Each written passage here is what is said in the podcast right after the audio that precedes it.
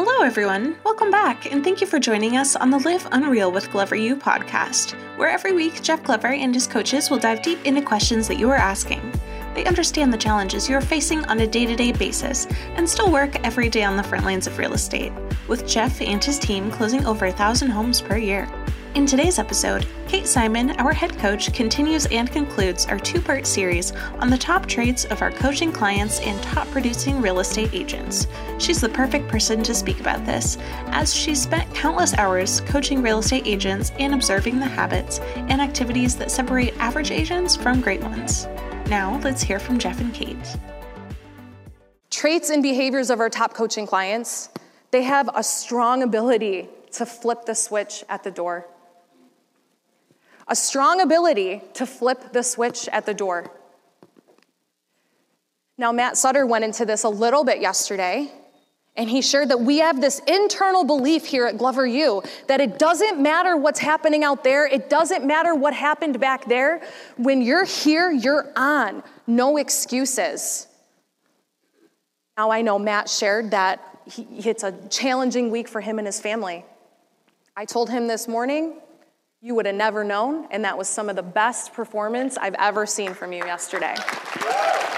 Talk about flipping the switch. But my favorite example of this, of course, comes from Jeff, yours truly. So this goes back maybe a couple years now. Jeff Taylor and I were getting ready for one of our casual Saturday meetings. I don't remember what was on the agenda at the time, but as you guys are familiar, once a month, every so often, we'll, we'll block off the calendar and we'll punch through our, our agenda. So we're getting ready to get started for the day, and, and I didn't think anybody else was coming.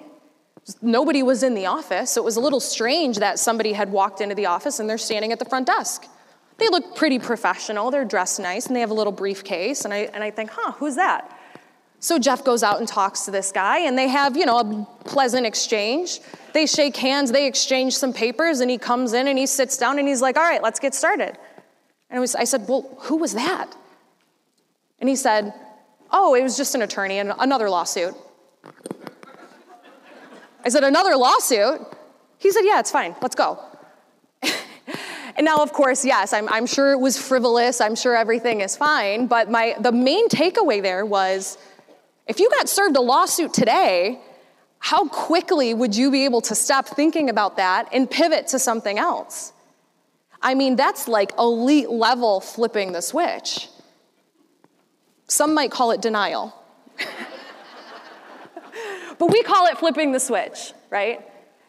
But I'll never forget that story about his ability to manage his emotions, manage his focus, and manage his time, regardless of who wants it. Do you think a lot of people want Jeff's time and attention?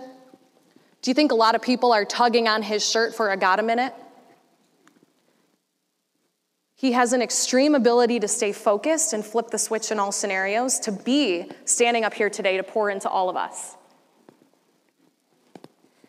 That was number seven. Number eight. Number eight is they have a close relationship with rejection.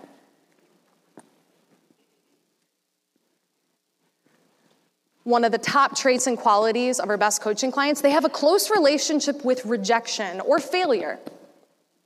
So, what do we mean by that? They're not afraid to try something in case they fail.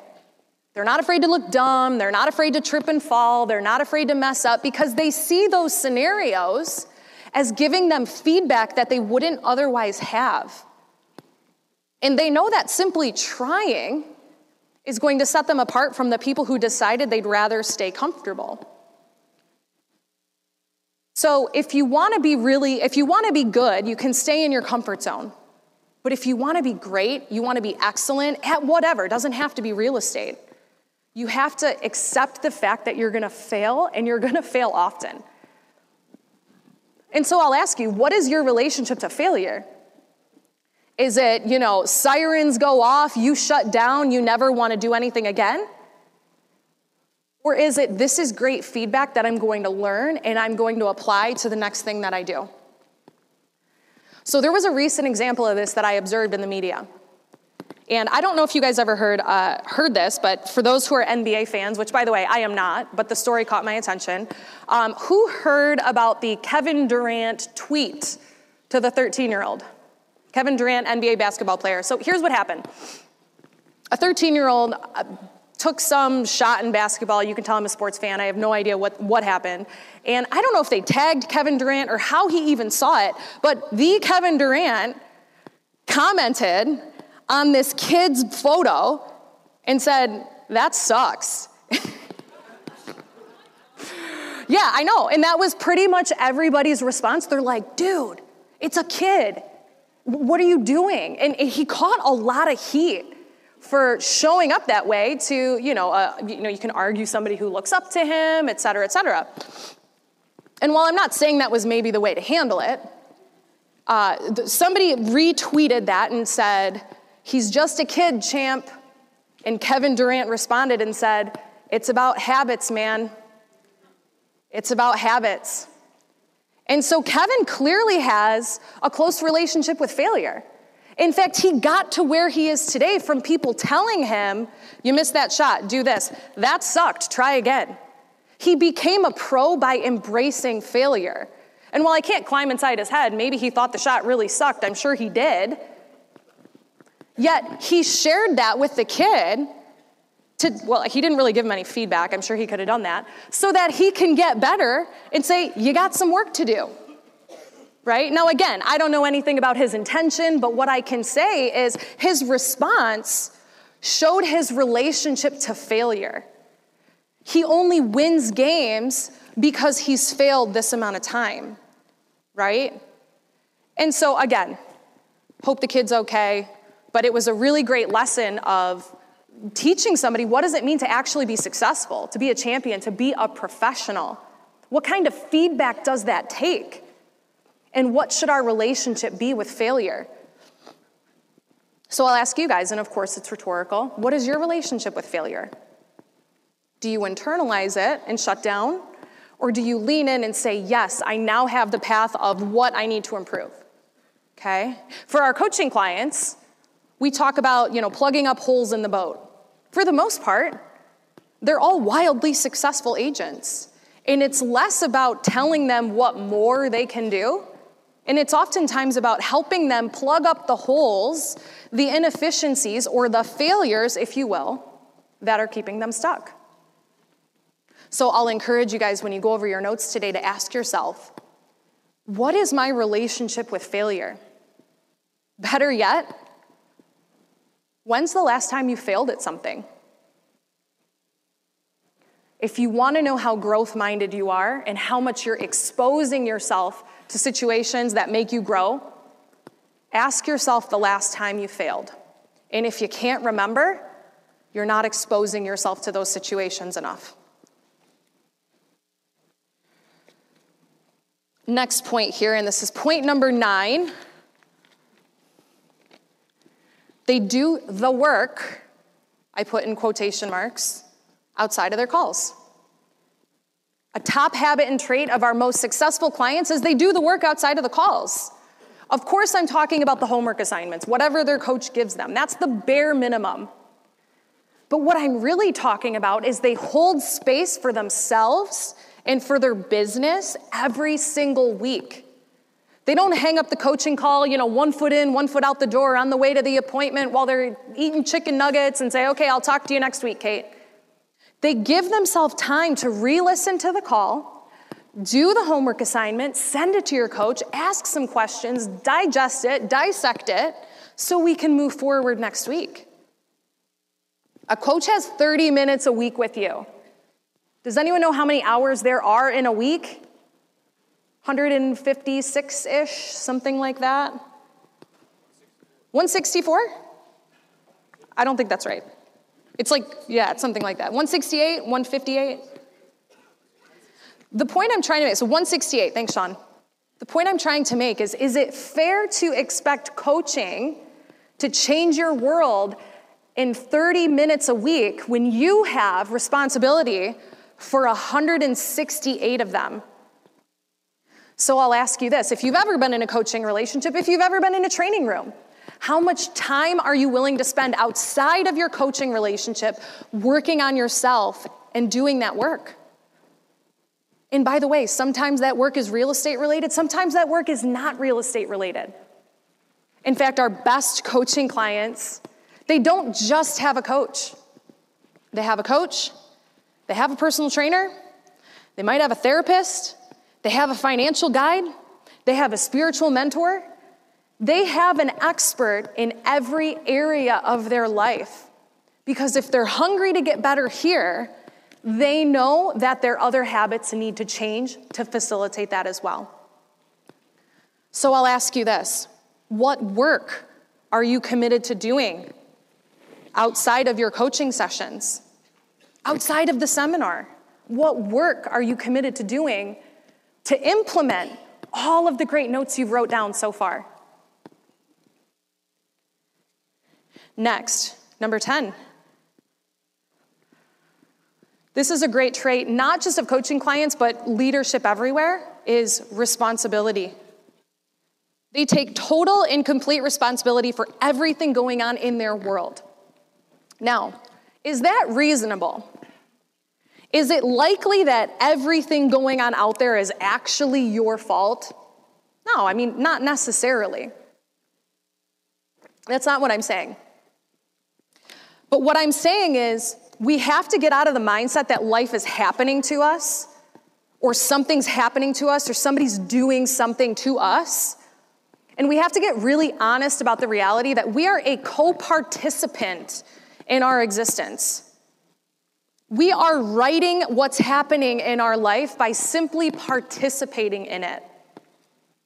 And so, the quickest way to shift us from a victim mindset to, oh my gosh, I can't believe this is happening to me. Oh my gosh, Kate, you can't believe what happened to me, is to take ownership for your role in that whether it seems fair or not, take ownership for everything you can so you can take back your power to move forward. This isn't about blame. This isn't about sitting in blame and sulking for being right or wrong. This has nothing to do with blame. What I'm talking about is reclaiming your power that you need to take responsibility for your life.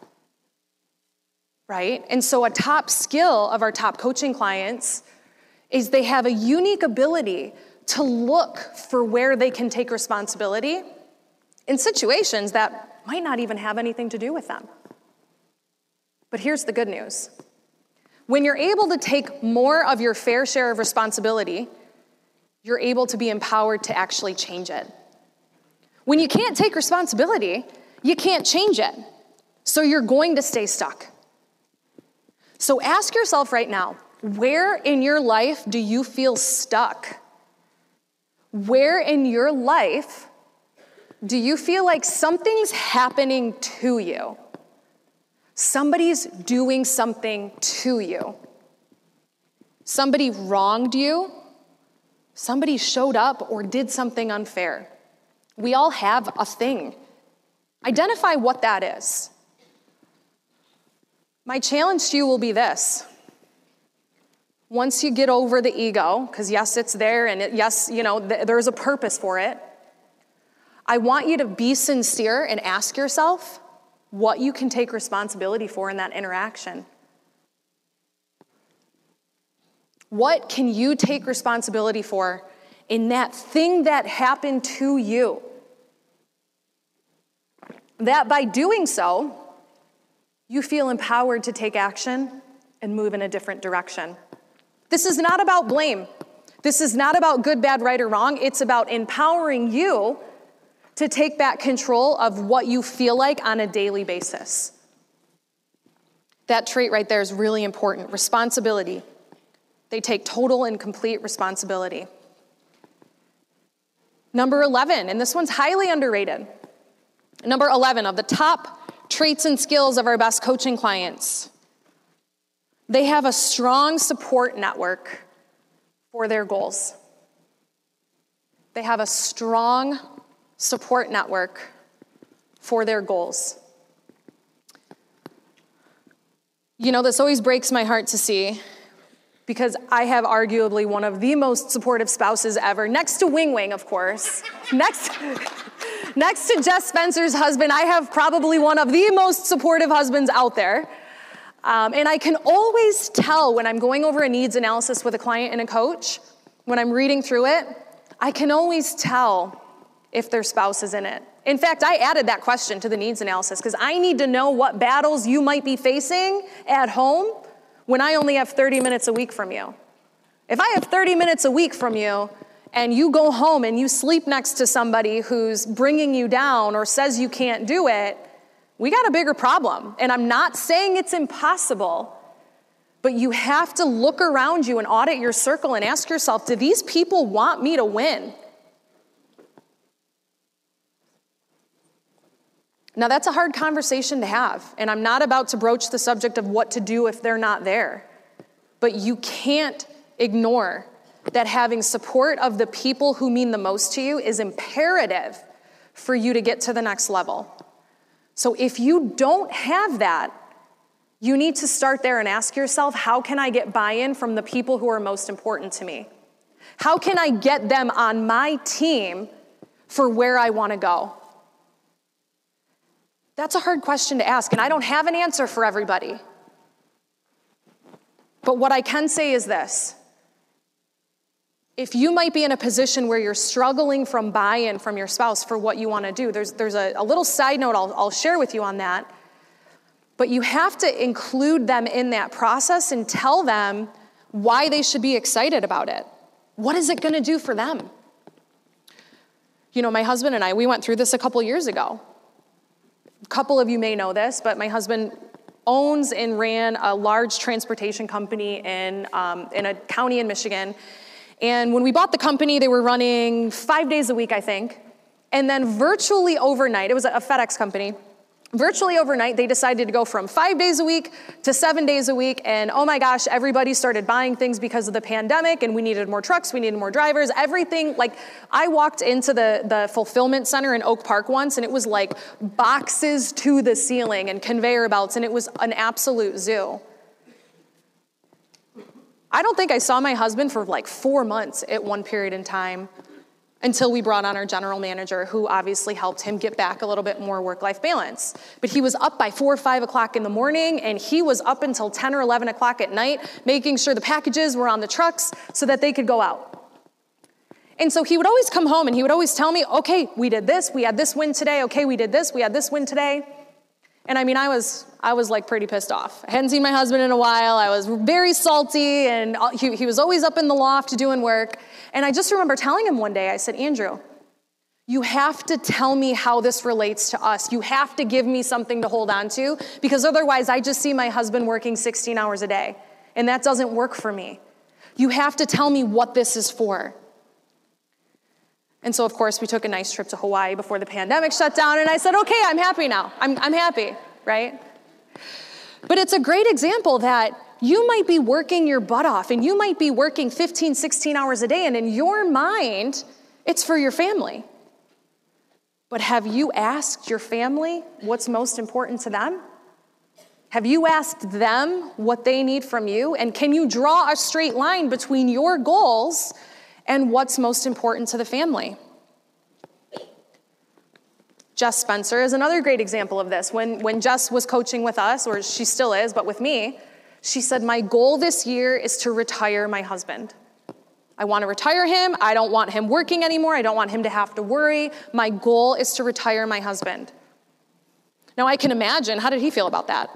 He was fine with it. He was totally fine with it. Can you imagine? Totally fine with it. So when Jess is putting in the work at seven o'clock on a Saturday, can you imagine? I'm sure you can imagine that he's pretty excited about that because he sees that work and the end result that it's going to do for the family. So if you don't have the support of the people you care about the most, I'll start by saying, have you included them into why you're doing it? Have you drawn a connection between what they care about and what you care about? Now, the other thing I'll share with you on that is is there a slight chance that they don't support you because they've heard the song and dance before? How many times have you come home from a conference and said, honey, this time's gonna be different? I'm finally committed to my goals. And you see that coaching payment hit. And then you sleep in another day. And then, oh my gosh, you're not working on the weekends or the evenings. And by month three, what are we doing here? So understand if you have a partner who showed up for you enthusiastically for the commitments that you made and you let them down, it's on you to fix it. Honey, I know I've broken a promise to you in the past, and I know I said I would do X, and this is what happened. What I'm asking is this What can I do to show you that I'm serious and help get your support this time around. Have that conversation.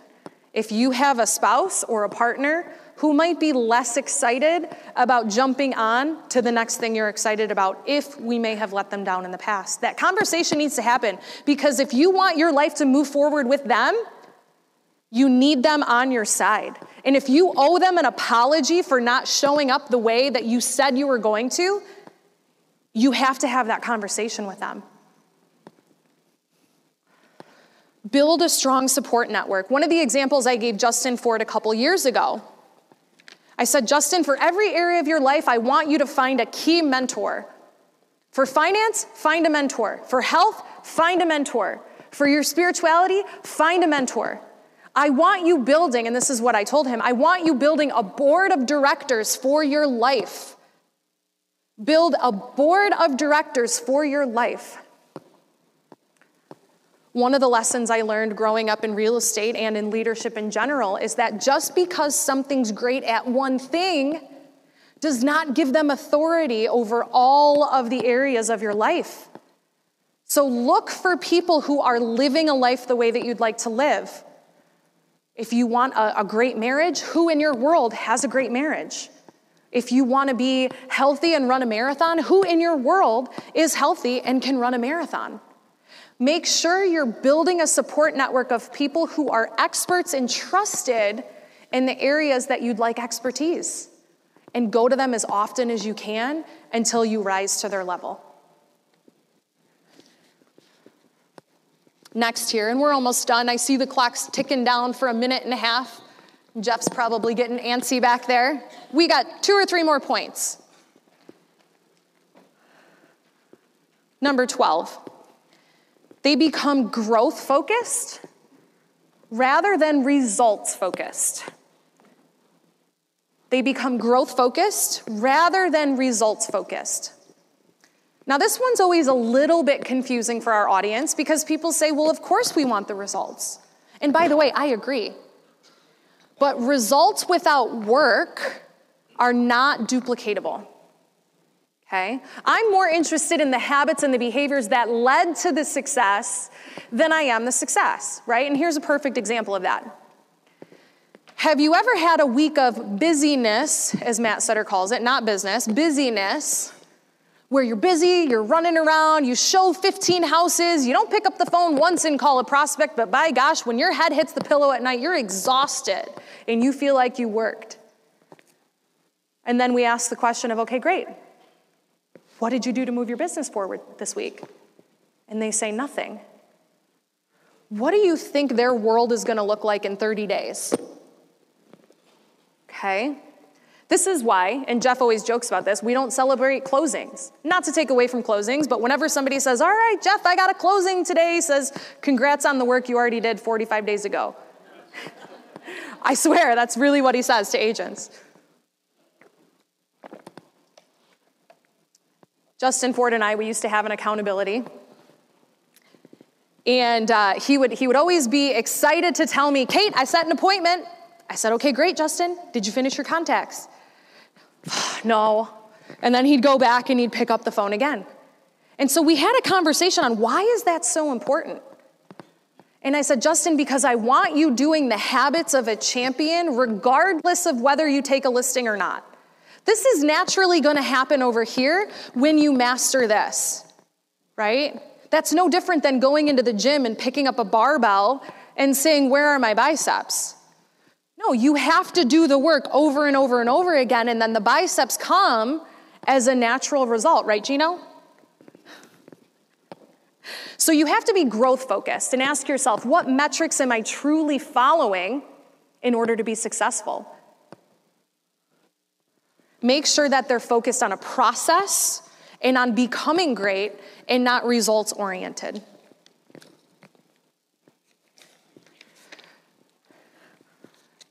The next point here, I have two more this one and then one more.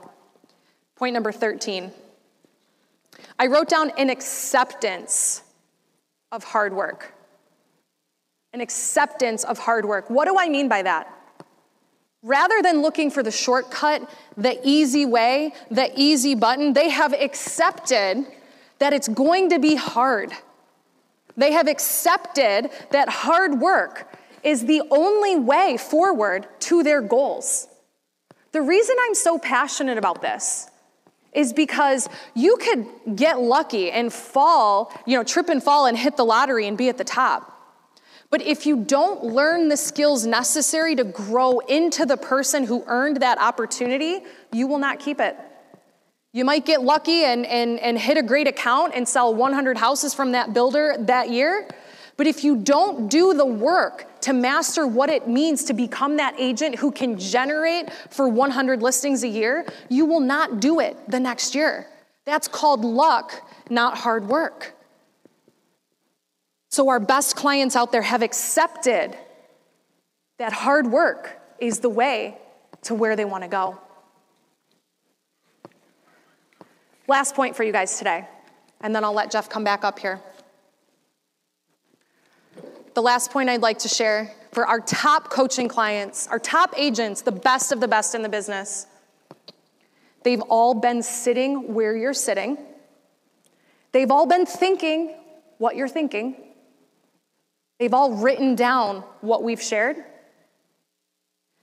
And then they had to make a decision. They had to make a decision. A decision to stop living the same year over and over again.